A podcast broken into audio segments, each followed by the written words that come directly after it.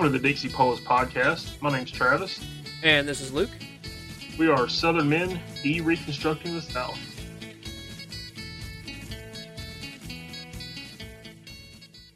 Anyways, I started off being post mill because uh, Paul quotes Psalm one ten one that um, he is ruling and reigning until every enemy is made his footstool, and I was just like, oh, oh, uh, Uh, okay. So Paul talks about it like he's ruling and reigning right now, and well, then Christ says that all authority on heaven and on earth has been given to me.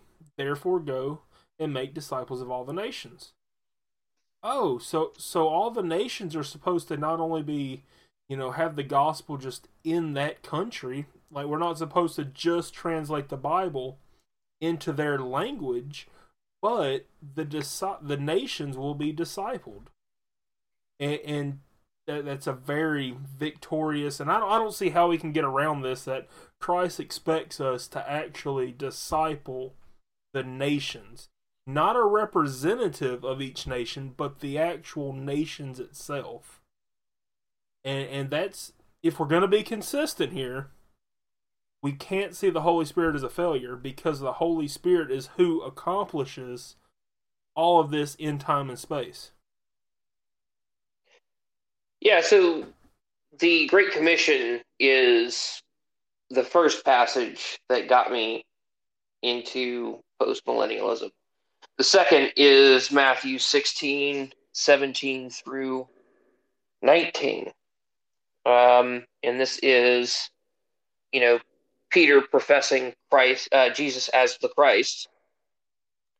And uh, after he, you know, Simon Peter says, You are the Christ, the Son of the living God, Jesus answered him, saying, Blessed are you, Simon Bar Jonah, for flesh and blood has not revealed this to you, but my Father who is in heaven.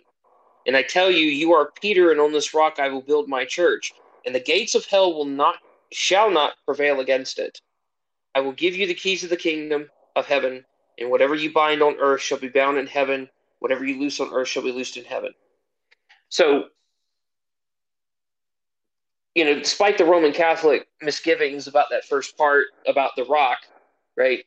The whole the whole crux of the post millennial element of this is that latter portion says the gates of hell uh, the gates of hell will not prevail against it. We're on the offensive. We're not on the defense. We're we're gonna batter down the gates of hell. Like it's it's pretty straightforward right, imagery but, there. But everyone in the American church, it's like, oh well, that that just means that the, that that the church is going to be a remnant, and that you know we're we're going to be washed away with this, the you know the onslaught of the of the pagans out here. But once I realized what was actually being said there, because no preacher actually wants to say that.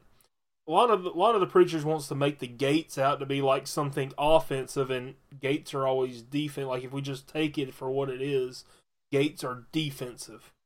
So, yeah, like we're supposed to be battering down the doors and and you know con- yeah. even conquering Hades itself. Well, I mean, as Christians, it, we should adopt the attitude that oh look we're surrounded that means we can't miss that should be our attitude you know? You know? Fire everywhere you know? You can't miss no matter what direction you fire it. Right. Um the the, the second part of this is uh really contemplating the provision that god has given us.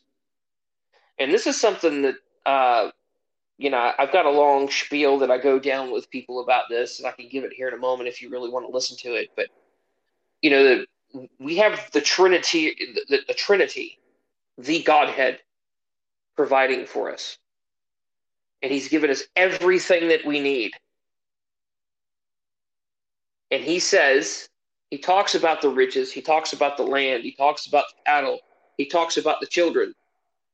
But he says, Seek ye first the kingdom of God, seek ye first the kingdom of God and his righteousness, and then all these things will be given to you. Right? And it's it's about enacting that which God has told us to enact. It's about being wise. It's about being thorough. It's about being uh, full in our approach uh, to to life. um, you know, we we've been talking a lot about this, and we in in regards to the family, for instance, in our parental responsibilities, you know, the the, the father turns his heart to his wife, and he starts living with his wife according to how Christ and deals with the church, and then he turns his heart to his children, and it's that that motif of the unity of the family under the leadership of the husband and the and the father that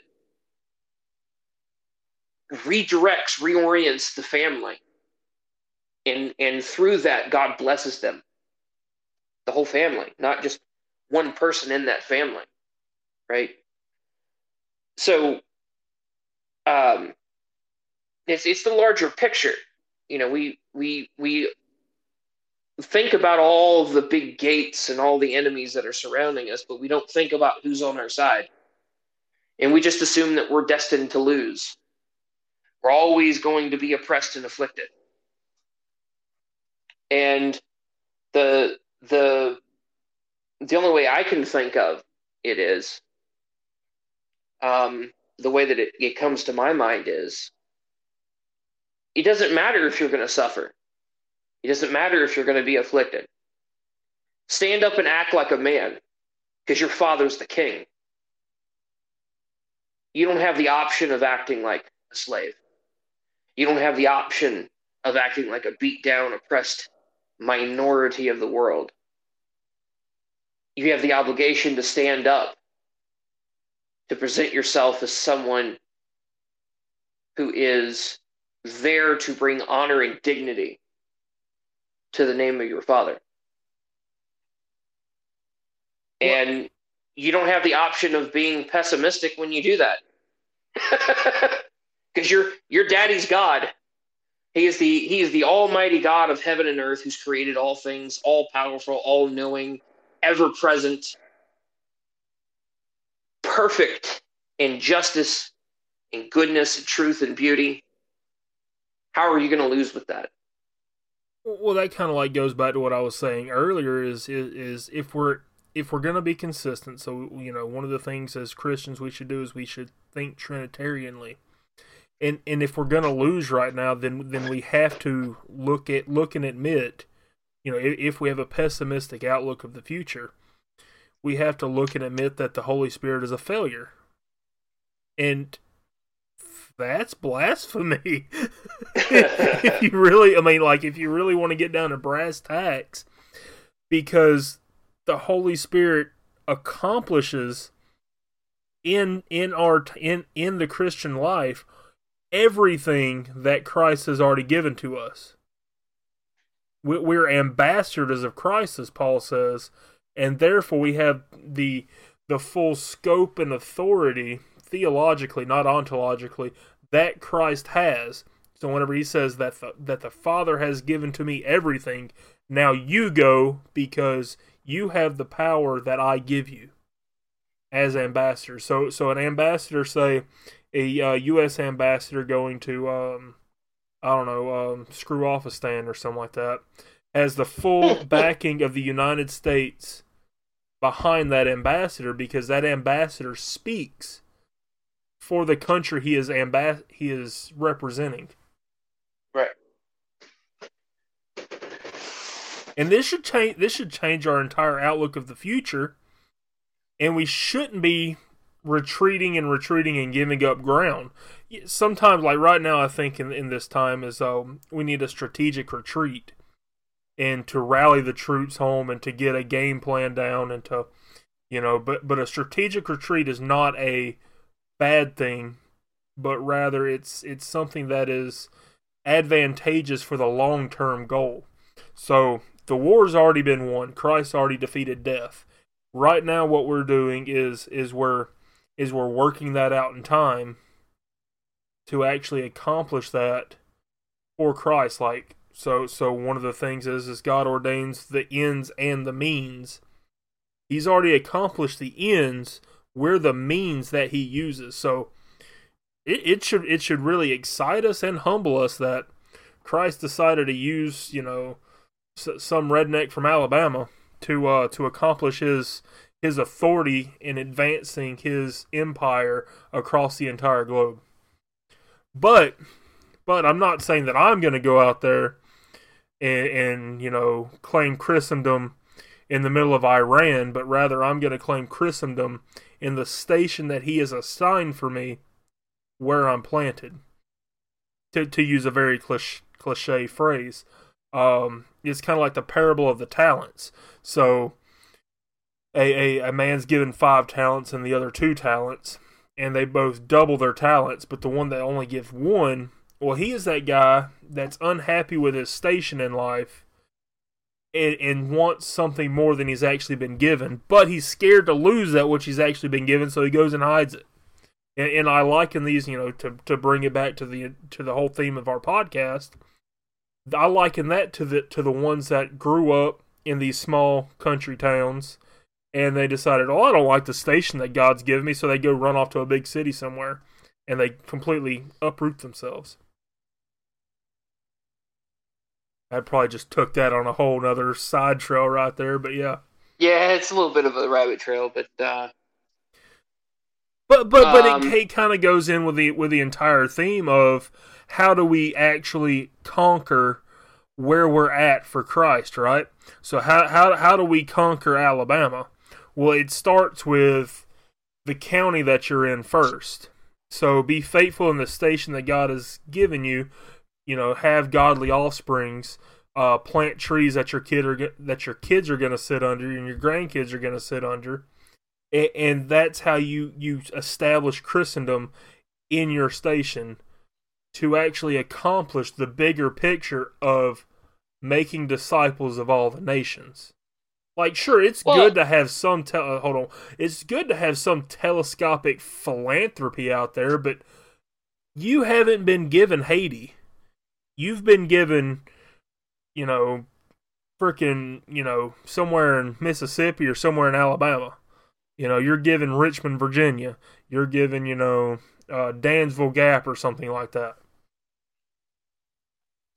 Right. I mean, I, I would even step this back a bit, like we've been talking. You know, you got to start with your family.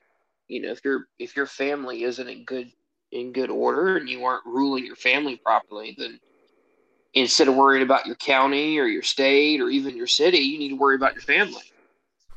And once you've got yourself into a position where you're you're living properly with your family, then you can spread yourself out to say your church. Well, the other people in your church need this too, especially if you believe that they're your your brother and sister in Christ. So you need to be you need to be proselytizing to them about the glories of having a, a wonderful home life, about making sure that you are are dwelling with your wife according to knowledge, that you're um, raising your children properly, that you're teaching them properly, that you're not letting them be indoctrinated with evil, right? And as you spread that minor bits of influence throughout, you know that that's that is the dominion because we're here to win hearts right? We want we want the spirit of God to enter these people's hearts. We want these people to love God first and foremost. And then, you know, through extension, they'll love their their communities, they'll love their churches, and they'll love their people. And that's really that's really where we have to start. I mean, I, I'm what you're talking about is very important, and you know, we we emphasize that heavily. Um, but you gotta you gotta have children who want to sit under the tree you could plant the tree, but if children don't want to be there, they won't be there. Yeah, I can see that a lot with uh, some guys that I know. You know, they they want to go out and have these huge ministries. They want to, you know, uh, um, as they would say. Now they're in a totally different vein of of uh, theology than I am. I, a lot of them are still fairly charismatic, but um, that's one of the problems right there. Is they don't have any proper biblical founding. They don't have a theological grounding to actually win the world and make disciples. But they probably don't have any accountability either. Oh no, no, definitely not. They would never submit themselves to a, a legitimate church government.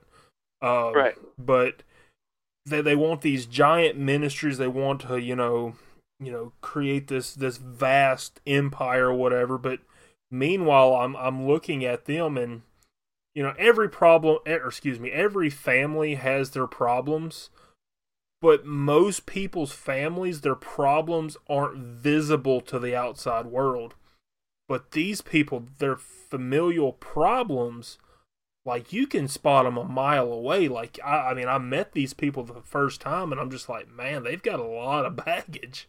And, and I'm, Yeah. I, I'm not casting um casting stones at them or anything, but it's just an observation I made. Well, it robs credibility from anything that they're trying to do for the kingdom. Well, it does. It does. I mean, okay, so just take for instance, you know, just a hypothetical example. You know, you you you grow up. You know, I'm not saying. Let's see. You go into church and you know you have a child who's um who's eight at the time. Whenever you finally you know you um you get you know the Holy Spirit gives you a new heart and uh, you you become a Christian. You start living the Christian life. Well, at eight years old, you can probably you know um, disciple your daughter in a better way. But whenever you do that and and you you claim to be you claim the name of Christ and she sees hypocrisy in the home, and then she turns uh 16 or 17 and god forbid even younger than that and and she just starts going out and being promiscuous you cannot really reel that in but you've abdicated that responsibility for so long that you don't have enough time before she's out of your house to actually fix that issue, right? You you you don't have time to build your own spiritual credibility to actually preach the gospel to her.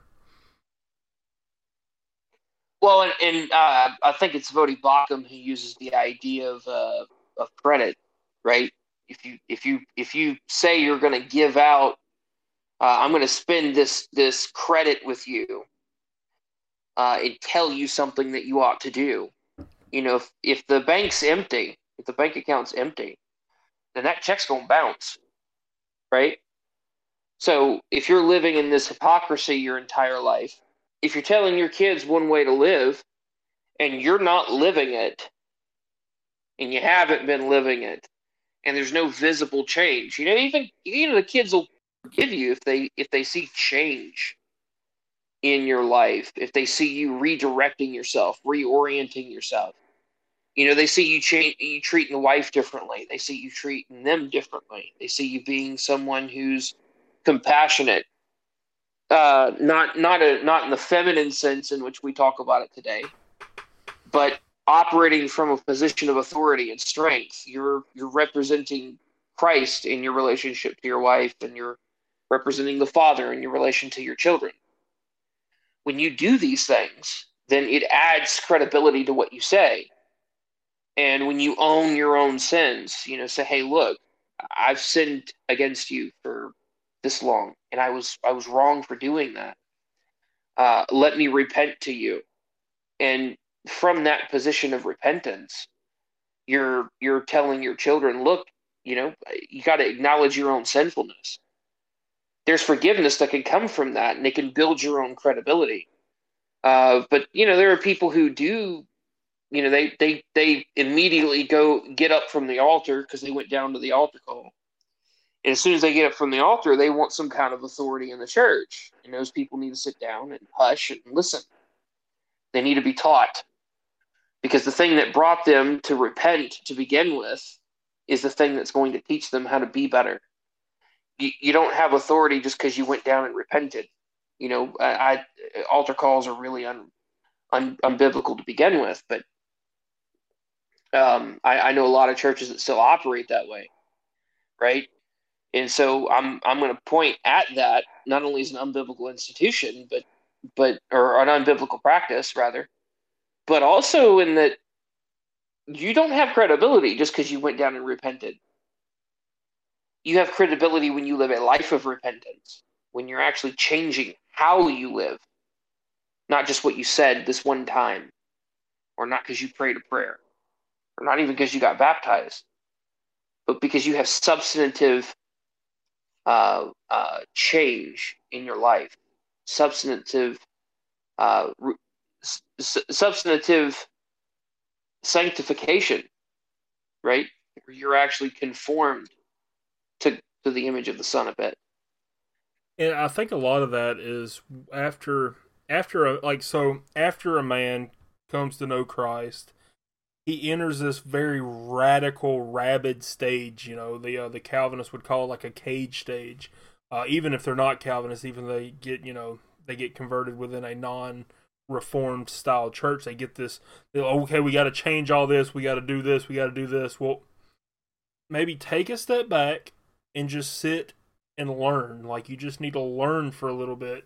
You need to you know you need to establish your own life first. As jordan peterson says you know whatever my our audience thinks of him but he has great advice clean your room. So and as a man it's it's harder especially when you're trying to lead a family to to fix your own crap first before you start you know harping on your wife that oh you well you need to just submit because that's what the bible says. Well you need to learn submission to your authorities before you can teach your wife how to submit properly. That was a big that that I'll tell you right there that right there was an eye opener for me is because I did not submit to my authorities. My wife did not have anyone to model her submission off of. So um so so essentially once once you get converted, once you realize that I need to fix my family, well, first off, submit to your elders and model good submission for the rest of your family. And if you can model that, if you can humble yourself, then that sets a, a, a better prerequisite that, as you were saying earlier, that, that gives credit to your bank account to actually go and, you know, go and change the stuff that you need to change. But it takes time. It's not an overnight thing. It's it's a daily process of you walking and living the life. Yeah, you're gonna screw up. But if they see you that you're truly repenting of the times that you screw up, they're gonna see that also and they're gonna start, you know, being more like Christ as they see you grow to be more like Christ. Well, and this is, uh, you know, I, I, think this comes from uh, you know our overemphasis on soteriology, right? Um, we we always talk about the blood of Christ, which is amazing. I don't want to undermine that. We always talk about the sacrificial life and death of Christ. I don't want to take away from that. We always talk about the resurrection of Christ. I don't want to take away from that. Those are amazing things that should be talked about. But it's the subsequent conforming of what you are to the image of Christ um, in the reform circles, we would call this sanctification, as I called it earlier. You know, when we say, well, we were saved, we're talking all the way up to justification in the Ordo Salutis, right? You know, we were predestined, we were foreknown, predestined, we were uh, uh, sovereignly called by the Spirit, we repented, and then there was justification. And we stop at justification. Well, that's salvation, right? We're justified. We're justified by the blood of Christ. Well, yes. But here's the kicker the fruits of the spirit and and you know the whole idea of fruit is that it's a it's it's the slow game it's the long term game right you don't grow fruit overnight you got to grow that fruit over the course of a year or several years especially when you're talking about trees that tree's got to grow, it's got to mature, and then it's going to bring forth fruit. It's got to really take root, right? It's got to survive the cares of the world. We go back to the parable of the four soils. It's got to get through the rocks. It's got to it's got to not be choked out by all the brush and weeds and everything else. But it lands in the good soil. It takes root, and then when it's fully grown, then it produces, right? And it's it's the it's the slow game uh, you know, especially in the in the churches in the area where I grew up, it was all about you know just well, I prayed the prayer and God saved me, and you know, uh, a bunch of hooping and hollering and screaming and jumping up and down and and praising the Lord, which you know, some of that can be fine and all, but then there's no change. There's no real repentance. There's no turning away from the sin. There's going back to your sin in a couple of weeks after the enthusiasm has worn off. and that that just evidences that you weren't saved. You just had a an experience. You had an emotional experience. That's not being saved. The set the salvation that you get through the change of your heart in regeneration. You're going to change, fundamentally change as to who you are. And you may still struggle with some of the sins because you can't just redirect your whole being over the course of a of an evening. Uh, God occasionally does that, and it's wonderful when He does. But most people don't experience that. Most people they have this radical transformation of their heart, but the sinful trajectory of their life is still going in that direction. And if you do nothing to change it, you're going to keep going in that direction. And God's going to send torment, torment after torment, after suffering, after pain, after sorrow, to get you to walk away from your sin. And even Paul talks about uh, handing people over to the destruction of your flesh so that these people would learn not to blaspheme because they were so used to blaspheming and they had to be turned away from that. Now, what has this got to do with a, a, a uh, positive eschatology? Well, it, it means that you know uh, the suffering and pain that God's going to put you through to cause you to change is going to have positive effects for all of the people around you. You are going to benefit those people around you, and that's a cumulative effect. It adds upon itself. You take that which is given to you you know with the with the two stewards who did rightly with the talents you add something to the pool and you hand it back to the master. And the master in his good grace takes the excess which you've produced in in your in your struggles in your life do something good. And he multiplies that and sends it out into the world. This is the the the some 10 some 100 some thousand fold yield that you get with the parable of the four soils is God producing from you that which he put into you. And those yields go to the other fields so that the word can be continually spread.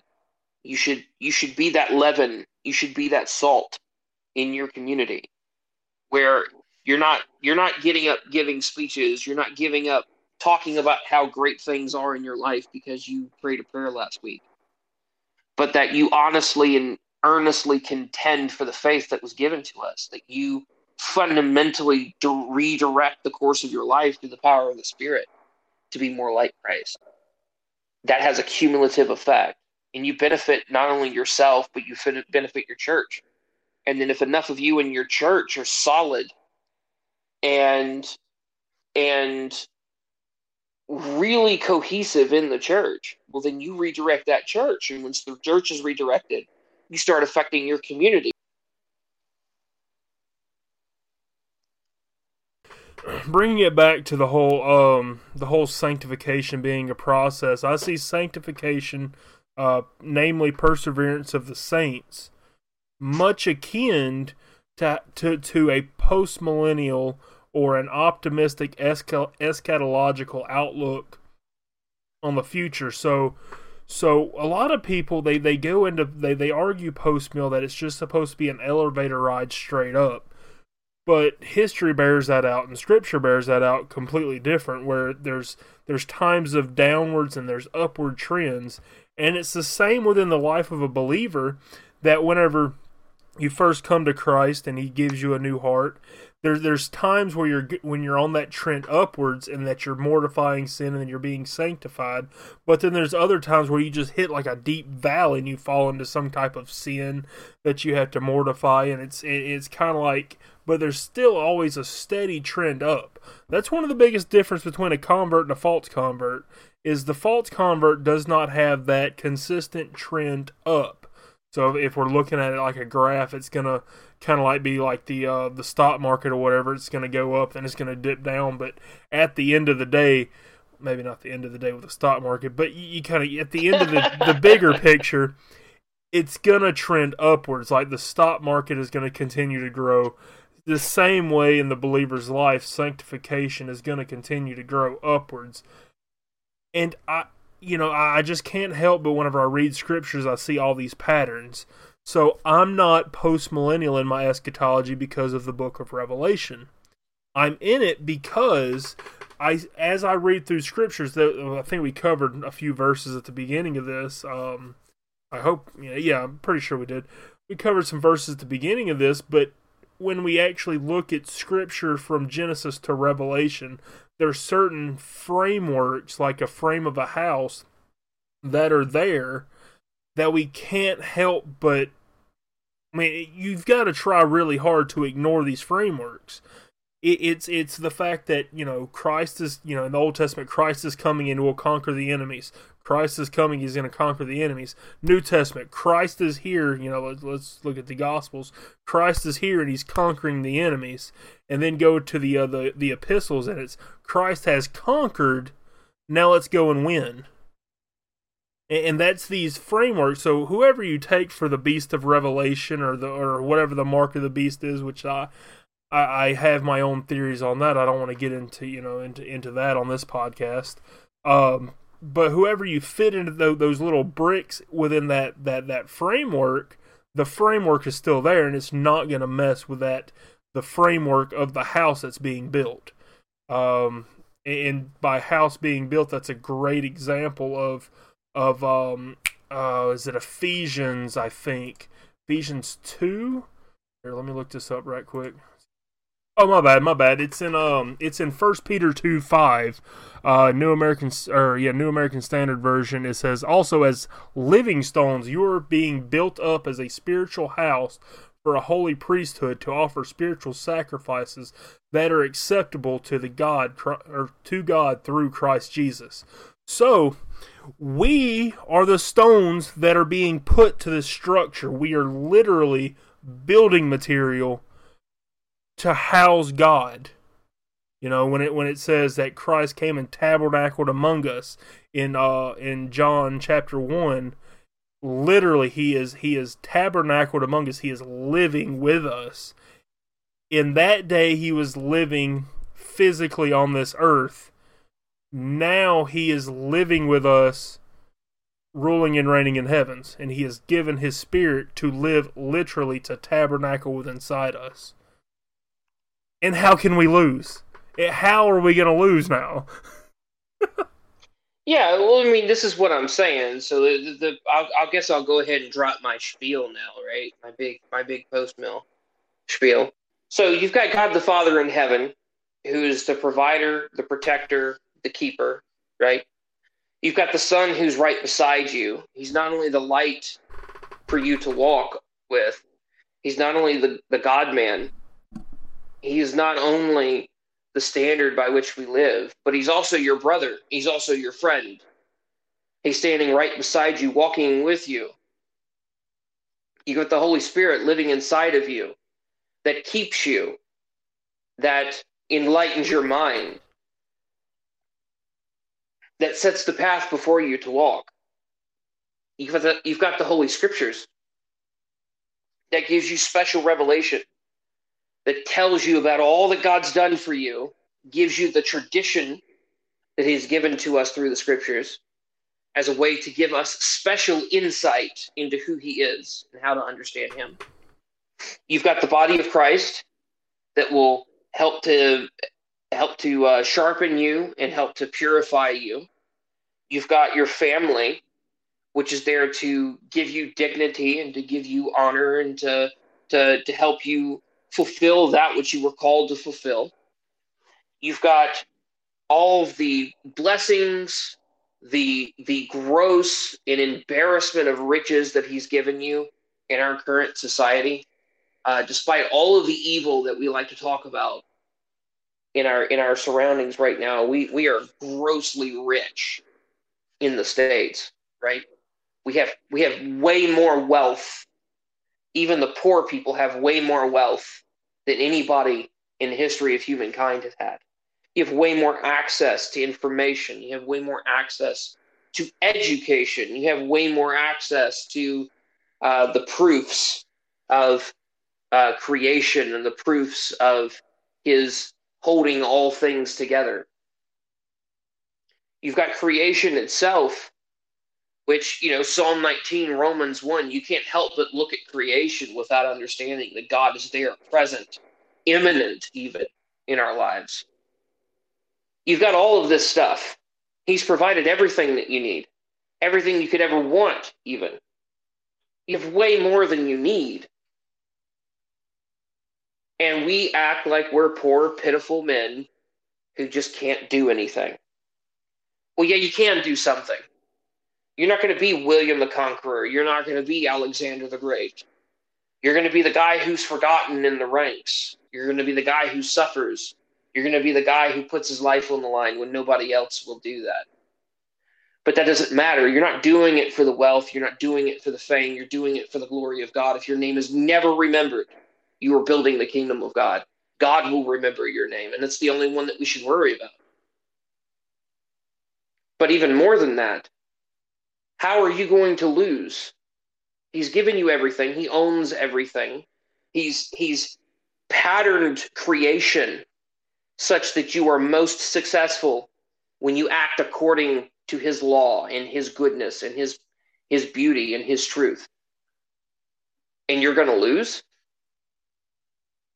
So uh, I'm looking right now at Ephesians 1:18. I pray that the eyes of your heart may be enlightened so that you will know what is the hope of his calling, what are the riches of the glory of it, what are the riches of the glory of his inheritance in the saints, and what is the boundless greatness of his power towards us who believe.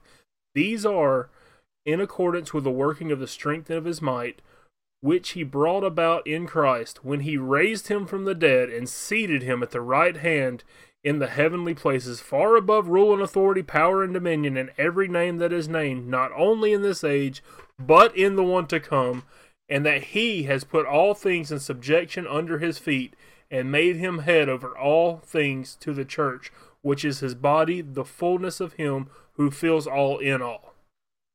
He rose from the dead, guys, and and and we're not going to lose. I mean, I, I don't want to keep stressing this, but one of the biggest problems in Southern Christianity is the whole pessimistic outlook. Is like why why polish brass on a sinking ship? Well, number one, because we're commanded to.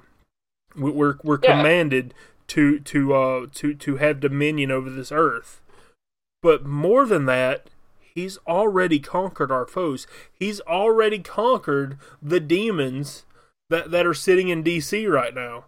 He's conquered those it, it's it's just right now in the outworking of time. How are we going to be used by him to conquer those? Well, I'll even go further than that. Why should we polish the brass on the sinking ship, right? Well, uh, you know, first off, you know, he's told us to. But, you know, I'll go back to Jonathan Edwards on this. It is but your reasonable duty that you do all things unto Christ. You sacrifice everything that you have, right? And and it's this this childlike faith that we have in Christ that we give all of the outcome to Him. We give all of the the the proceeds to God. God's gonna God's gonna reap the, the harvest. We have to go out and sow. But the goodness of God is that not only does He reap the harvest, he includes you in the harvest. You reap some of the benefits by being his good servant. You know, what happened to the man who uh, doubled his talents? You know, he took five talents and turned them into ten. Right? He he took the one talent from the guy who made nothing and he handed it to the guy with ten talents. It, nobody could have known the guy with with with five talents. Nobody had to know that guy's name. We don't know his name. His name is irrelevant in this sense, and that says something. He's telling a story of, a, of, of an unknown servant. Who's the servant? Well, it doesn't matter who the servant is, because God's going to remember the name of the servant. You're doing this for Him. You're not doing this for your family. You're not even doing it for yourself. You're doing it for Him. And all of the joys that you have that you put into your family because you love God, right? All of the joys that you receive from that are yours but because you've done that to his honor and to his glory and to his name.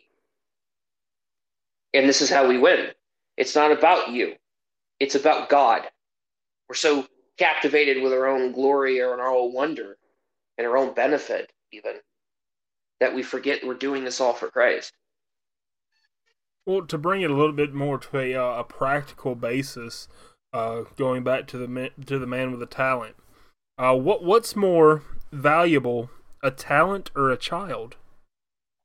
If you have one child, and if that's all you have, you know that that's all it's been given to. If you have one child, don't squander that immortal soul that that God has preordained for you to have. You will be judged on how you raise that child. Yes. So, if you if you invest and you disciple that child to be Christian and to walk and to walk within his statutes, you will be blessed uh, immeasurably because not only is that child going to be a believer they're going to have grandchildren that will be believers. Hopefully, that they would have great grandchildren that are believers, and it just keeps going. And those souls last for eternity. Like, like that. That's I mean, this well, the gift that keeps I'm, on giving. Well, what I'm saying, I think, is on a practical level because you're you're supposed to go out and you're supposed to do certain things.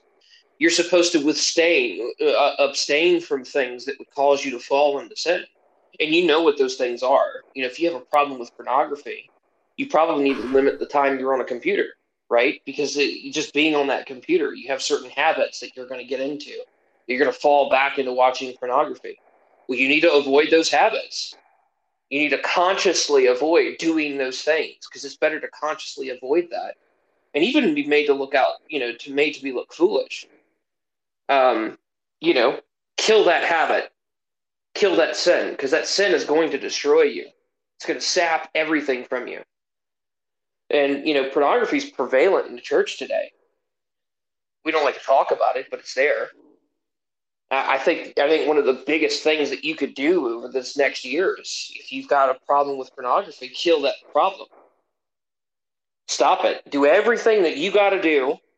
You covenant with your wife, you covenant with your children, and you know, in as much as it's it's uh, uh, appropriate to to reveal this information, I mean, you need to you need to kill the habit. You need to kill that that desire. To spend this entire next year killing that desire. You doing that is building the kingdom of God because you're building a more holy vessel for God to reside in. Because God's in your heart if you're His.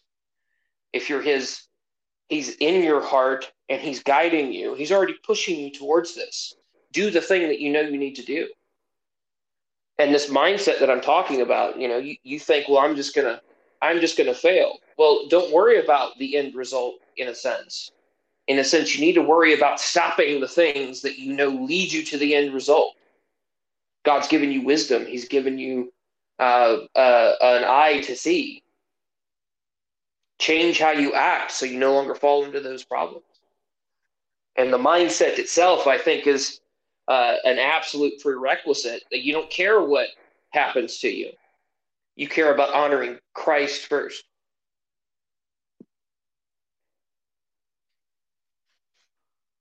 Amen and amen. So once we get our fa- once we get our our family taken care of, how do we go about changing a community by using those same principles?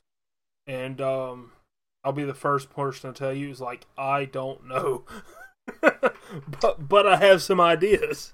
Uh, well, I, there are ideas floating out. You know, there the there are a lot of wise people who've been doing this stuff for a while. You know, um, we we, we plug Doug Wilson on this podcast a lot, but you know, I, I would look at his book Productivity. You know, just work to be a better workman let your let your boss see the improvement in your work. Doesn't matter if you're already a good worker. Let them see that you've improved more. Let them see you go above and beyond. Let them see that you accept more and more responsibility around the shop or around the yard or around uh, the crew. You know, where whatever you're doing. Um, and you know when they when they compliment it on you, don't talk about how you're doing good work. Don't talk about how great you're doing. And and don't talk to yourself that way. You you tell them, you know, God's convicted me and I wanted to do better. Because that's why you should be doing it to begin with. Um and and as and as that spreads, people will see that and they'll take notice. And you'll you can you can teach them and they'll be more ready to hear from you if you have the mindset of a humble follower of Christ. This is this is something that is psychologically true, and you're not taking advantage of anybody. You're pointing them back to Christ. Um, this mindset can become a, infective, you know, and, and, and it, it, it infects. I mean, just as a bad attitude can infect. Uh, this kind of goes with the whole being being the leaven in the bread or being the, the, the salt, right? A little bit of salt savors the whole lump. Well, this is this is you. Be the salt. Go into the workspace where they're um, destructive and complain about everything, and then just laud the Lord for giving you everything and for being a good uh, a good provider, and try to mimic that. That's a small way you can do it, but the bigger ways is you can influence your church. You can talk to, you know, talk to your local magistrates. Go get to know your your uh, your sheriff. Go get to know your your farmer. You know, if they have issues with uh, knowing the Lord, then proselytize them. You know, try to share the gospel with them. If they don't know the Lord, if they do, build a relationship there, and uh, you know, try to help other people see the value of shopping with this this farmer that you know that's that's trying to s- spread the good word. And the best way to proselytize is to give them money. Unironically. I mean, think about it. They're they're yeah. more apt to listen to you if they know that they can count on you for you know part of their paycheck, right? I mean, yeah, I mean you're helping them out. I mean, give a cup of water in the name of the Lord, whether you're doing that and whether you're doing that for or uh, not for profit. I don't think it really matters. But whatever you do, you know, make sure you're giving honor and glory to Christ. Absolutely. Uh, another thing would be uh, it's it's very general and vague, but love your neighbor. Uh, how many times have we actually talked to our neighbor, and uh, not not even just with with a general purpose of uh, you know trying to proselytize him or anything like that, but just trying to build a relationship. So right now the you know the the South is having a very heavily you know a heavy influx of migrants down here, but and I'm not talking about like migrants from other countries. I'm talking well, I guess it would be another country. It's from they're from the north. um, Yankees. Yeah. Well, Yankees and Northerners, like I, I like to make that distinction because not That's all true. Northerners are Yankees. And um, one thing that the Lord's really been, you know, pressing me is, you know, to to not to not hate the the, the, the migrants that are coming here because, well, I mean, of course, I, am kind of in a bubble. Like the the only migrants I actually talk to would be the ones in my church, and we're fairly aligned. But how do I influence them so that they don't make stupid decisions when it comes to voting day? Not for one right. thing, I don't think most of them should vote anyways because they haven't been here long enough. But the fact of the matter is, is because of universal suffrage, they're going to vote anyways. So how do I make them not make the same mistake they made in their their previous state, uh, where what that basically ruined their state. That the reason they're coming down here, and uh, that that's offering valid principles and and and converting them to not only converting them to Christ, but converting them to the the glories of of Dixie, right? Um, you know, I'm you know be unabashedly proud of where you're from and uh, I mean, pe- people are people are fairly impressed when they find out, you know, how deep someone's roots goes in an area, because that's very rare these days. You know, so someone like me who's whose family has been in the same state for, you know, heck, before it was even a state. You know, I like to brag about that a lot, but um, sometimes it could be a point of pride, and I don't think it's necessarily always sinful pride, but people are impressed. Like, oh, so your family's been down here for 200 and some odd years. I'm like, well, yeah. So that's why I don't want you to, you know, screw up my home. You know, I don't I don't Yeah. want you to crap on my streets, basically. But but loving your neighbor and showing them that there's a better way to live than the where they just came from is a major step. Because if not, if you don't build a build a relationship and a repertoire with these people, they're not going to give two flying flips about you. They're not. They're just going to look at you as some salty southerner who hates them.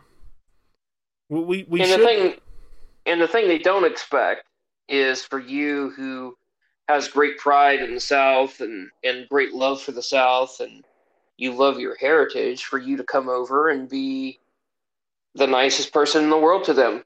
They'll be duly impressed if you are a, a wonderful neighbor to them. You know, even if they're, you know, one of these liberals that are coming in, uh, and I mean liberal, liberal. If you befriend them and you speak to them, and you know when they give their terrible opinions on things, you don't just beat them over the head for having a bad opinion on things. You talk with them and try to and try to help them get out of their evils. Uh, but you're doing so as a friend. You know, even if they never really come to our side, they'll appreciate the fact that instead of just beating them over the head, you were a friend to them, you were a neighbor to them, and you you win their hearts that way. You know, so when they when they talk to their liberal friends about you know, oh, you're down south, you must be next to those racists or those bigots or this or that, right? Those those uh, closed-minded individuals. Well, you know, they really weren't that way. They talked to me. They they were a friend to me. And that actually lends more credibility to what you believe. And when they talk to their liberal friends, I know people like this. They came down south expecting uh, a bunch of, you know, brash and arrogant Southerns, and what they found was uh, we wanted to cook them a bowl of gumbo. You know, we wanted to give them some pie. We wanted to talk their heads off after church for about an hour and a half. You know, and they weren't expecting it. we showed them what a real barbecue was, and it's not freaking hot dogs and burgers. It's you know nice big juicy pulled pork. right, and Sorry to my they Texas were friends. Uh, well, you know, Texas got a little bit more problems than just their barbecue, quote unquote. Um, but oh, I'm gonna get heat from the Texans tonight. Beans Um, go in chili. uh, no, but I mean, this is this is all part of it, right? I mean, you're you're representing Christ. Uh, Christ Christ did absolutely flip the tables on the mon- on the money changers, right? But when he engaged the harlot in the street, who was also uh, uh, uh, a, a, a mixed breed, where all the all the Jewish people didn't want to associate with her because she was a mixed breed, he gave her the waters of life. You know, it doesn't it doesn't matter what any any kind of prejudice you may have or they may think that you have. If you demonstrate otherwise, if you demonstrate true Christian love, then they don't have a response to you. Uh, you know, this is a Romans 12 thing. Uh, do good to those who do evil against you, so that you heap coals upon their head. You know, that they'll be convicted when you are kind and loving to them instead of acting the way that they think you're going to act to them. And what if it was just absolutely ironic if if the reason that God, I mean, think about it, if if you know if we're going to be consistent with our theology, you know, me and you are both reformed. Uh, a lot of the people that listen to this podcast are reformed. But what if it's just an ironic twist of fate that they're coming down here and God has purposed that they come down here for a specific reason, and that reason is is so that we can turn the into that we can show them the beauties of the South and the South's God in order to disciple the rest of the nation. Well, I mean, that if you if you go read the New York Times, if you go read the BBC, if you go read a lot of these big these big um, news organizations, they are lamenting. They've been lamenting for the last decade or so the what they call the southernification of the rural areas across the country. And what's happened is that a lot of these guys out in the rural areas have actually opened up textbooks and seen.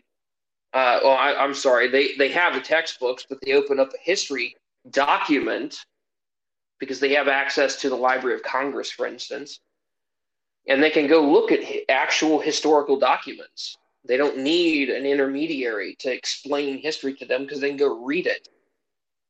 And they're finding out that a lot of the a lot of the lies and propaganda that the North pushed about the South were wrong, just flat out wrong. Uh, and then over the last ten years, you've seen you know the, the St. Andrews flying in Ohio, in the rural areas, or flying in in Montana, and these these aren't traditionally southern areas, but they've become southern in a way because they've adopted the ethos of the South, and they've they've they've acknowledged the the error that they made with siding with the North historically. Um, and this is because of the, the the recognition of who the who the Southern people are, and and you know that kind of goes back to you know hey, we're you can't be a bitty a bitter Southern because you just you you kill that thing about the South that that that goodness about the Southern people. You kill that in yourself when you just become bitter and angry at everybody, uh, and you you turn people off to even entertaining the idea of changing their ways. Yeah, I, and I mean, the South is known and it's been known for a while as uh, you know we have the Southern hospitality. Uh, a, a lot of a lot of the the more hardcore Southerners have seemed to lose that because they're just salty and bitter. And, and honestly, I don't blame the ones that are salty and bitter. I I completely understand and that's something that I've had to work through so that I would not be salty and bitter because I could definitely be it, you know. I mean, I've got I've got roads running straight through good farmland. I've got subdivisions that are cutting down, you know, hundred year old pecan orchards. So I've definitely have some reasons to be salty, but I can't change that right now. Let me worry about the things that I can actually change, and the things that I can change is is the the families that are that have started attending my church that have migrated, you know, down here out of you know Yankeedom let me befriend these people and, and, and show them what's good about the South. You know, let let's you know show them why we're the greatest place on earth. Let's show them, and, and then maybe they'll adopt our culture. You know, I've, I've had many people come to me. It's like, look, I've lived all over the United States, and quite frankly, the South is the best place to live because y'all's culture is amazing. And I'm like, I know. I know, and I don't want you to change that. You know? Now, now we can't keep looking back when I say I don't want to change that. Like I understand that we're gonna have to grow our traditions. We have to keep our traditions, but also continue to work with the times. If not, then we're just gonna be an Amish community, which that's not necessarily terrible. But I I think there's something better than be stuck in the uh in in the 19th century when we have the entire future ahead of us. Our culture will die unless we learn to em- embrace, you know, embrace the coming years. And um, I think we should take the the good from the South and keep it into the future, and then also adapt and and we can create our own traditions. I mean, think about it. This the South had traditions that they brought over with them from England, but then they established a lot of new traditions once they came over here. They they actually grew with the times, and they weren't just some stick in the mud. Now I'm the you know I'm the first one to tell you I'm I'm really tough to make changes. Um, I pretty much put my feet down, and I you know like, like I said um, a few days ago, I'm not the one that's changed. I'm not the one that you know, started making big decisions on my political theories and and John, I've been the same person. I've have held pretty much the same beliefs, even when I had, you know, quote unquote different political theories. But I, I I'm seeing now that the world's not going to stop turning. So let's look at look at the good that's that's happening in in um, the 21st century right now, and let's adopt that while still holding on to the traditions of the past, the good traditions of the past, and bring them on to a brighter future tomorrow. And I think that's that's key because you know bringing it back to to the, the whole topic of this podcast. In post millennialism, we are we are literally setting foundations for the future, and we're we're building on top of the the the, the traditions and the foundations of the past, namely the Holy well, Scriptures. Well, it's this tension, right? You have this tension between um, what you've been given and where you're trying to go. Uh, wh- where you came from, what you are, what you've been given. You know, this is this is a way for you to tell what you are. And if you take the the good elements of what you are and you understand those, uh, what are the what are the best possible um, outworkings of those attributes? And that's where you're you're wanting to be. What are the most godly um, what are the most godly representation of of this specific attitude? So let's take, you know, Southern hospitality, right? Uh, what what is the most godly presentation or or outworking of Southern hospitality? And and you know, focus on that. Try to be that to the people around you and in your life and uh, really, really dig into that. What does that mean? What does it mean to be good to your neighbor? Uh, that that's a that's a one element, just one that we can think of and and try to build upon.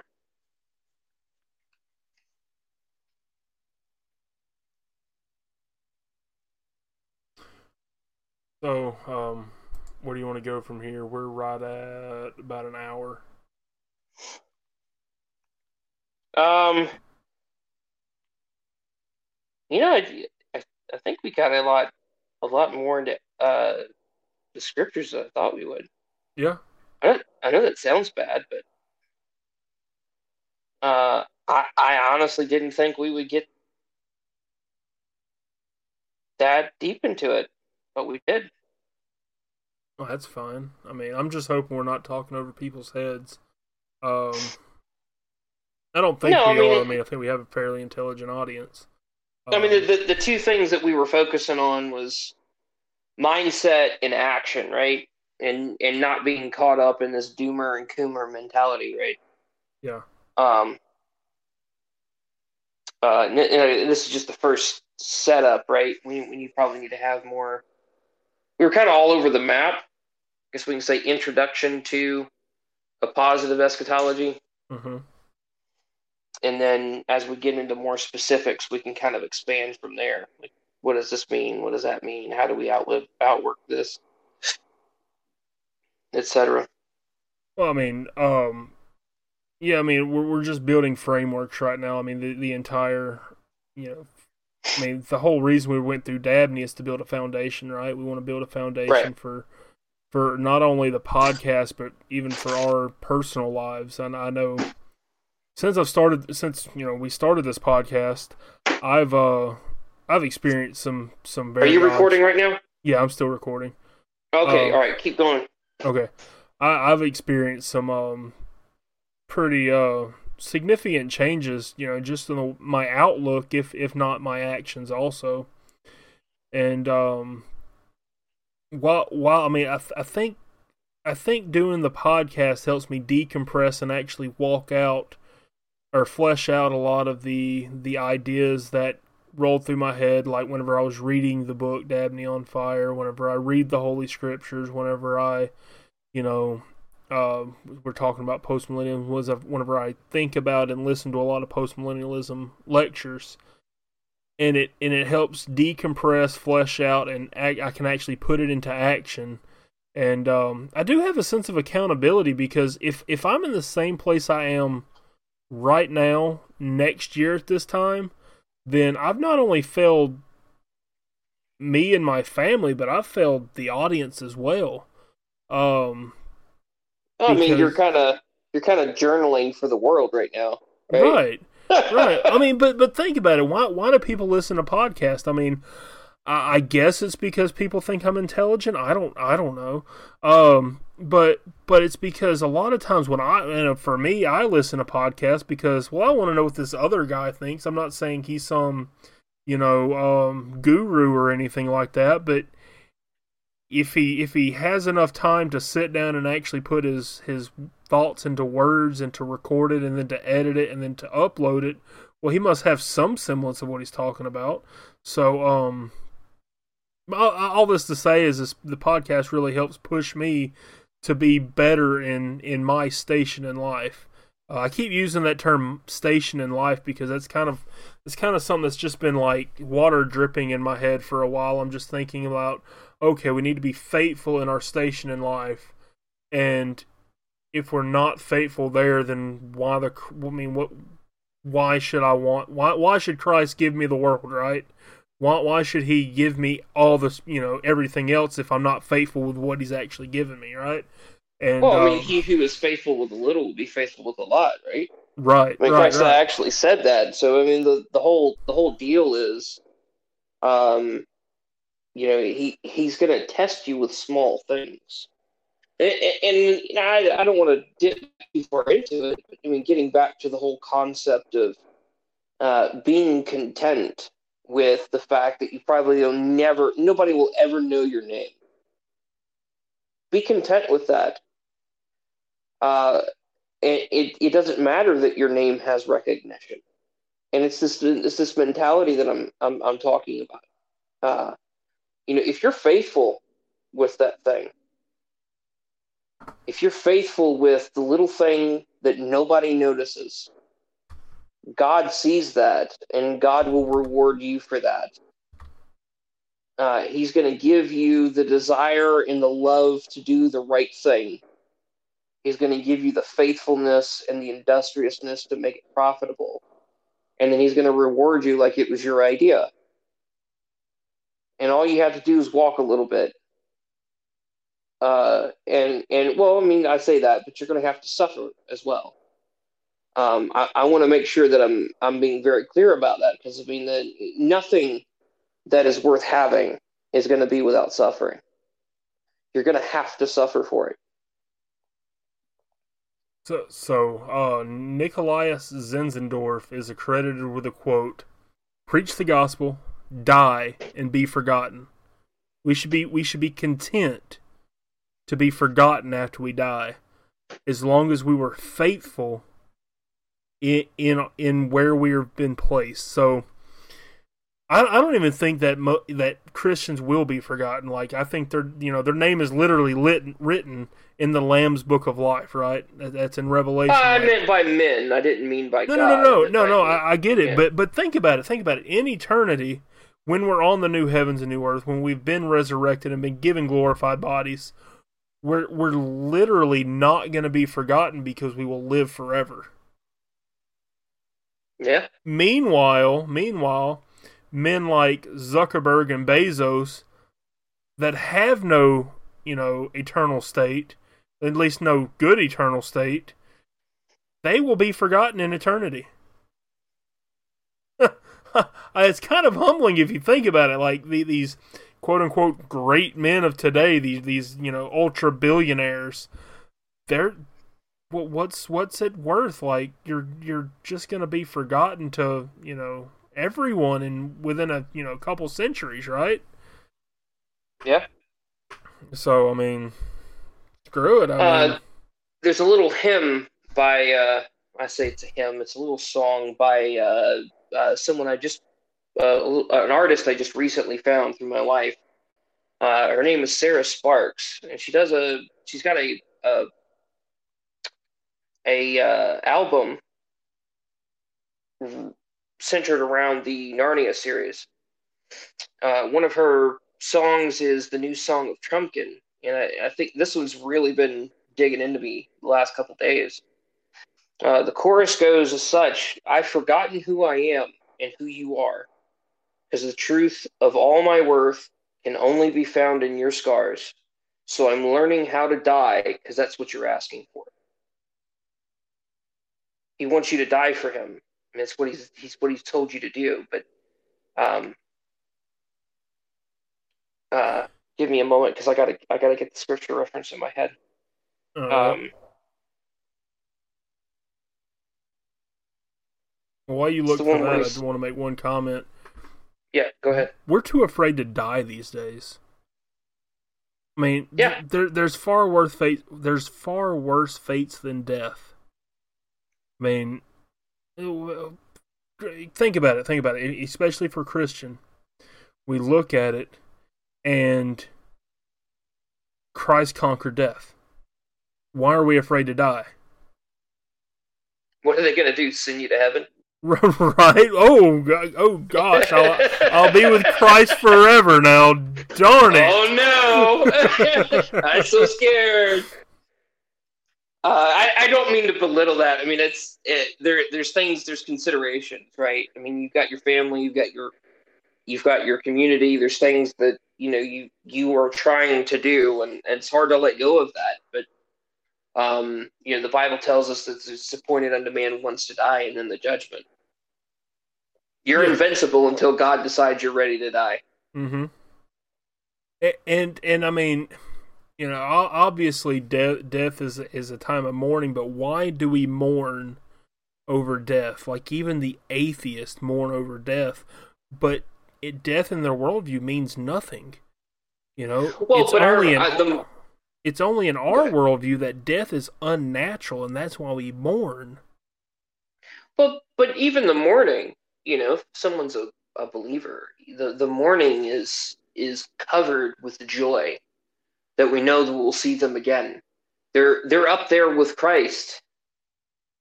They're not suffering anymore. They're not in pain anymore. We give these little these little nods, you know, they're in a better place and all these little things that we say, but you know the the reality is if these people have been saved they're in heaven with Christ. They they've made it. You need to rejoice for them. Be happy. You know, obviously there's sorrow because you're going to miss them, and uh, but that's not the end. That's not that's not the finish. That's not the end of the story. You're going to see them again. So you don't mourn as the pagans mourn. You mourn because you'll miss them, but you also have joy because you'll see them again. Now, if they're if they're not saved, if they are pagan, then that's a different kind of mourning. Um, you know, but for believers, if you're a believer, be focused on Christ. Be be focused on on seeing Christ. Uh, not, not just in you know we're not supposed to be suicidal. Be wise. Uh, walk properly. Don't don't be a fool. But don't be so concerned with suffering and death and pain that you avoid all elements of of production because you just want to live comfortably. The the pool of the world right now is to live comfortably. We have so much that's we've been lavished with with riches that in a way it's become a trap that we're stuck in the desire to feel comfort and because we want to feel comfort, we're willing to sacrifice goodness and truth and beauty. And we need to learn to take that which we've been given and, and use it to benefit the body of Christ and use it to benefit the kingdom. Economically, socially, go help the widow down the street, mow her lawn, go, you know, help her get her groceries. Um, uh, care for the people in your community. Is- Give of yourself all the time. Isn't that the whole the whole point of of uh, you know like we not the whole point but the whole gripe of 2020 is people were so afraid of death they were literally willing to be imprisoned within their own confines of their own home and not live life because they were so afraid of dying. Like that, that's, well, just, that's it- just crazy. It's, it's it's even worse than that though, because they were they were they were so afraid of the suffering that would come with COVID. It's not just the dying; They don't want to even suffer from COVID. And so they're willing to become slaves to avoid a little bit of suffering.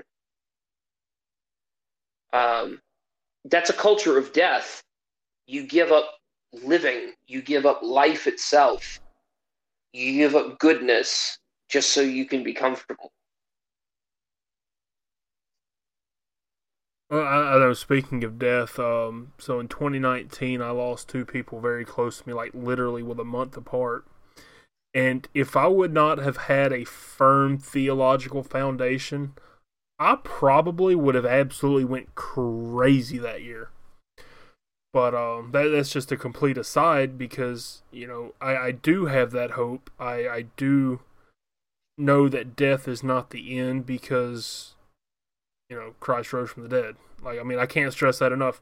Christ rose from the dead. That's the reason we have hope for tomorrow. And, um, yeah, the, the pagan doesn't have that. That that's why you know we should rejoice and they you know they should be cast you know with derision.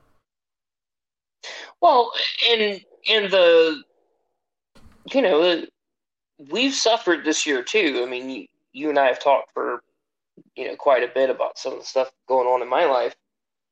Um, it's it's not as if we're immune to suffering. There's a lot of there's a lot of suffering to go around. There's a lot of pain that can be had right now. But that's not something that we want to wallow in. You know, we talk about it and we want to vent or get it off our chest, and uh, but the but the goal was not to to feel settled in that pain and in that sorrow and in that suffering. It's to transcend it. And sometimes vocalizing it helps you to transcend it. Sometimes shutting up helps you to transcend it, and to conquer it. So just it's there's a there's wisdom that you have to you have to exercise there. But um, you know, we're not what we're saying is not from a position of absolute comfort where we're not suffering too. You know, this year's been hard on a lot of people. Uh, that's I think that's been evident by the fact that suicides have, have massively risen over the last year uh, because people are hopeless. They've given up. And learning how to build through the ways of Christ is and centered around Christ is is I mean this is where we get our hope. Christ is going to conquer all things. He's going to bring all of his enemies to submission and they'll be his footstool don't worry about the future. Worry about doing what God's given you, and focus on that. Um, and I know some people are going to listen to this and be like, "Oh, they're just sitting over there thumping the Bible the whole time." It's like, well, no. I mean, the the whole point of you know being so, we're Southern men de-reconstructing the South is we are literally de-reconstructing it and we're taking it down to its base, and we must start with a firm foundation that is Christ. And that's the only way we'll ever build anything to stand. So, uh, just just strictly speaking, to anybody that says you know that we're we're just harping too much on on these these spiritual truths, it's a foundation. If you don't have the foundation, you're gonna falter. You know where are you where are you gonna build your foundation on the rock or in the sand? And uh, Christ says that the um, the storms came, and the man that built his house upon the sand, it was washed away. And well, um, I mean, I'll I'll thump on the Bible all day. Oh, I, I, will too. I will too. I mean, I, am just saying that you know, I'm just anticipating that argument that if anybody yeah. tries to throw that up, like, well, yeah, we're we're, we're we are Bible thumpers unapologetically, and uh, this is this is the reason that we we thumpeth the Bible a loteth to uh, quote the King James James people out there. Yeah, the, what's that mean? What's that meme? Uh, uh, uh, you know the Bible thumpers down there. Well, yes, yes. The Bible thumper is me. Rebel.chadmeme.yes. Yes, exactly. That JPEG. Yeah. Um. Whatever. I, I I'm still not up on all those. Yeah. Anyways. It's okay. We love you still. Uh, uh, no, but I mean, uh, we're going back to the source of truth and goodness. Um, you know, my my my goal this year has been more consistent with uh, consuming the Bible, uh, not just trying to proof text, but to really just read it and be consistent in that. And I did absolutely terribly at the first part of this year. But uh, as the years kind of trickled on, I've gotten better. Um, and I'm still, I still got a long way to go. You know, that, that, that old cliche, you know, I don't read as much as I need to. Well, I'm, I'm really realizing how badly I need to read, you know, uh, and I'm trying to amend that, uh, genuinely trying to change that where, where I can consume the word, feed upon the word. There's a spiritual nourishment that comes from that, that you need to be, you need to be partaking in daily. Well, it's a common means of grace. It, it's it's something that that's it's excuse me, yeah, a common means of grace. It's a common thing that God uses to accomplish His ends. So, I, have I, you know I've started the first of the year. I'm like I'm going to read the Bible every single day. Uh, don't always do it, but I make up for it on the days that you know, like I catch up. So my Bible reading plan is is uh, fairly um, hefty, I would say. Um, it, it, I don't rec I, I don't recommend it for the average, you know, per person that's just jumping out of the gate, but I have a lot of time, you know, to listen to podcasts and stuff like that. So I basically removed one podcast from my playlist and then I just substituted that with reading or listening to the scriptures. Because listening to the scriptures is how, you know, the majority of the Christian church throughout time has received the scriptures. They didn't have a book that they took home and they read, you know, around the dinner table at night. They listened to it, and we have access where we can listen to it literally 24/7 if we wanted to, you know. So so my Bible reading plan was I want to get through the Bible this year, so let's just pick one. I was like, "Oh, this one looks nice." And it was the Bible in 90 days. So I listened to the Bible in 90 days. That's a chunk, let me tell you something. But but it was worth it. Like I've no- I've noticed a a significant improvement with how I interact with the world commonly, right? And you don't have to do that. Even if it's just a chapter a day. Like just take one book of the New Testament, a short book, like take Philemon or something like that. Read that. You know, the next day, go to Ephesians, read chapter 1 of Ephesians. Next day, read chapter 2. And in six days, hold on, is it six days?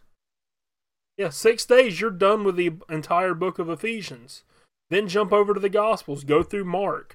And then, you know, you're you're through with Mark and um let's see, how long is Mark? I should know this because I just finished today. 16 chapters of Mark. After 16 days, you're done with the book of Mark. And just keep chipping away at it like that. And if you can read more than one chapter, push yourself but just start and just chip away at it and you're gonna notice an actual result at the end of let's just say if you do it consistently for two months you're gonna notice results. You're gonna notice that i'm thinking differently I, i'm acting differently. I i feel better when i do this. I feel missing if i you know if something's missing if i don't do that you know and, and associate it with a, a positive good. So uh, one person told me that he likes to drink coffee in the mornings, so he just associated reading the Bible with drinking coffee. So he has that wonderful cup of coffee, and then he reads the scriptures while he's drinking, watching the sun come up. You can do that, do it. I think that's freaking great. You know, that doesn't fit my lifestyle, but just figure out something to fit your lifestyle. If you take one thing away from this podcast, it's read your Bible. Well, and and for me, it's just been you know set a time frame, right? Ten minutes a day. Start with ten minutes a day. Uh, you know, your goal for the for the entire day is to sneak away ten minutes to read the scriptures, preferably when you get up in the morning. If you have a ten minute commute to work, listen to the Bible for ten minutes. There's uh, Bible apps galore out there for free that are that are specifically there to provide you with the word of God. They have excellent narrators. Listen to a couple chapters when you get to work. That's 10 minutes. You're done. Pick up where you left off the next day. Um, it doesn't have to be super complicated. It's just a very simple, straightforward way of doing it. And this is going to make some people mad out there, but you don't need to just listen to the King James get a eat. You know, I, I I would even argue that if you're just listening to it, not doing any like hardcore studying, the NIV is perfectly fine. It's very easy to understand. Just listen to it. You know, now if you want to get into like, you know, I, I personally use the New American Standard uh, because if it was good enough for Paul, it was good enough for me. Um, yeah, that's a that's a little joke there, but um, I, I like it because it it's just it fits my personality. I've never really been able to read the the ESV, even though that's what my church uses. But um, yeah, figure out. You know, I don't recommend going NLT or or anything, lo- you know, lower than that on the reading scale. But NIV is fine if you just want to listen to that on your way to work. But uh, yeah, just don't be afraid to try an easier translation if you're not quite grasping the King James, uh, because they spoke an entirely different type of English than we speak today. Well, I'll even throw throw a bone to the King James guys, right? You know, if you're listening to the King James, uh, got to be honest, that's a beautiful translation of the oh, Bible. I agree. Uh, the, the the the TR is a good document. It's the Textus Receptus. It's the the main document that the the King James version was translated off of. It's an excellent document. Uh, you you have the whole counsel of God within that document. There's no problem whatsoever. You get no shame from me. Uh, I'll probably read it alongside with you because I kind of love the old the old lang- the, the old English in there. Um, I, I, don't typically use that. I typically use uh, uh, Holman and I typically use ESV. Um, I'm I, I, I tease my uh, King James only friends and brethren by uh, by talking about the Holman being the only inspired word of God. Um, uh, but I I just do that for the for the giggles. Uh, don't take it too serious. um, but uh, no, I mean, if you're reading the King James, more power to you. If you're understanding, if you're comprehending the Word of God, I mean, that's really the point, right? Trying to understand what the authors put into the Bible. You're trying to pull that out of the Bible. Um, you know, and if if uh, you need help doing that, you know, honestly, there are a lot of online free resources that you can get a hold of that can help you do that. I mean, go get a Matthew Henry commentary. Uh, get the abridged version because he'll talk your head off. Go find some. Um, I think it's uh, CCEB. I want to say it is. It's like CCBE or CCER. CCEL. That's what it is. Oh yeah, uh, Christian Classics Ethereal Library. Yeah, so ccel.org. They've got tons of books on there that you can look at. Many of them you can download for free. They're resources for people who need to who want to learn and want to expand themselves. You know, get with your pastor, find out some books that he would recommend to you. Go on there, see if you can get them for free. Uh, that that might be a good resource for you. Um, you know build those build some relationships so that you know uh, you know at least one guy that you can go to that's got very good book recommendations for you uh, to help you pull out of the text. I mean the whole idea is to understand what's in the text. And if you need some help people going back into the history the cultures of the time all of that stuff then you know use that resource it's readily available on the internet. Use the powerful internet that, that we've been given to, to, to, to benefit yourself. And you can do it over your phone. Download it straight to your phone. So, so one thing I also recommend is uh, if you can, if you can find someone to actually read read it with you to like go through the plan with you, do that. So, I um I use U YouVersion just because it's easy. I don't recommend a lot of the um Bible reading plans on there because the devotions kind of suck.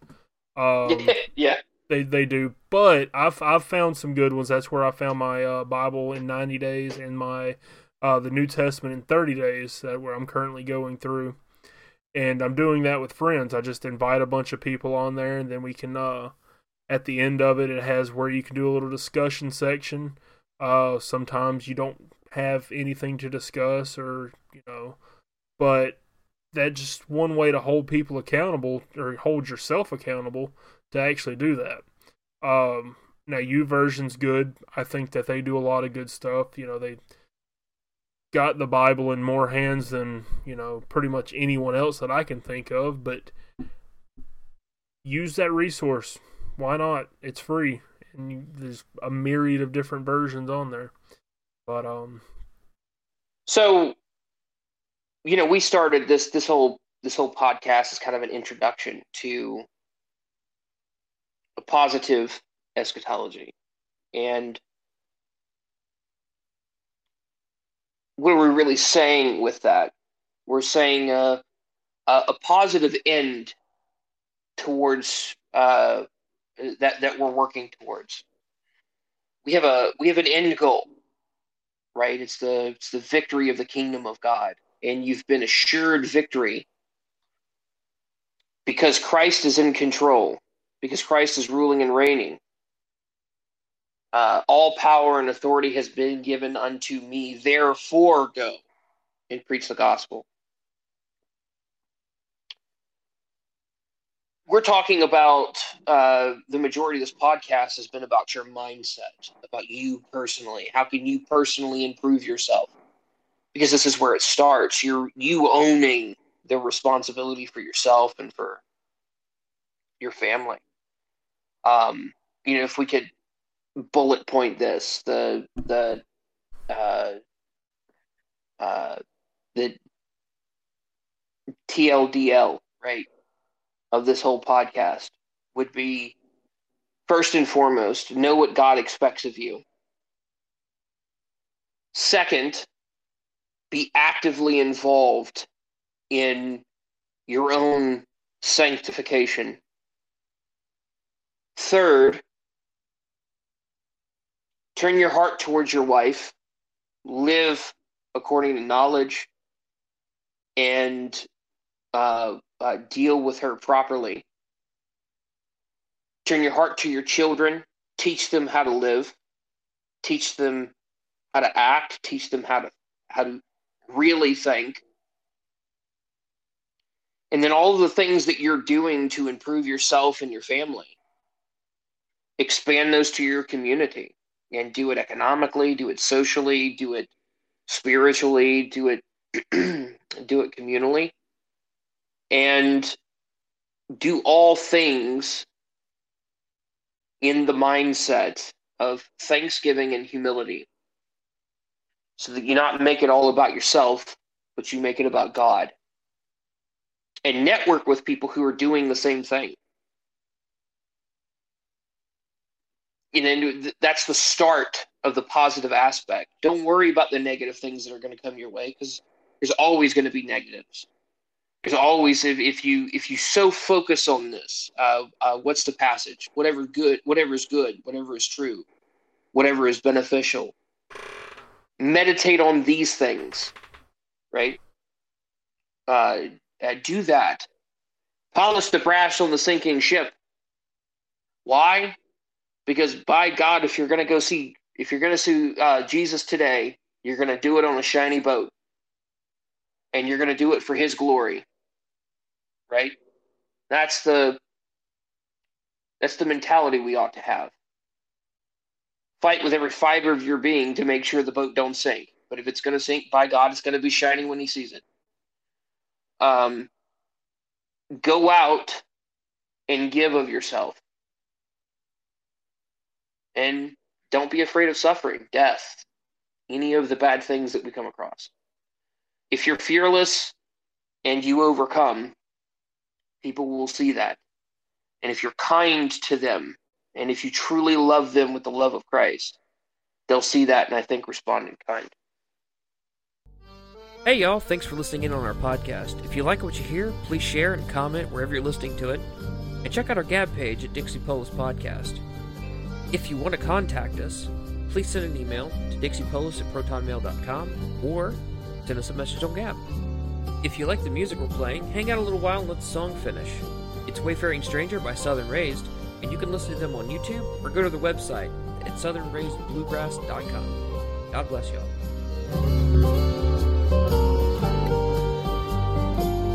I know dark clouds will gather around me. I know my way is rough and steep.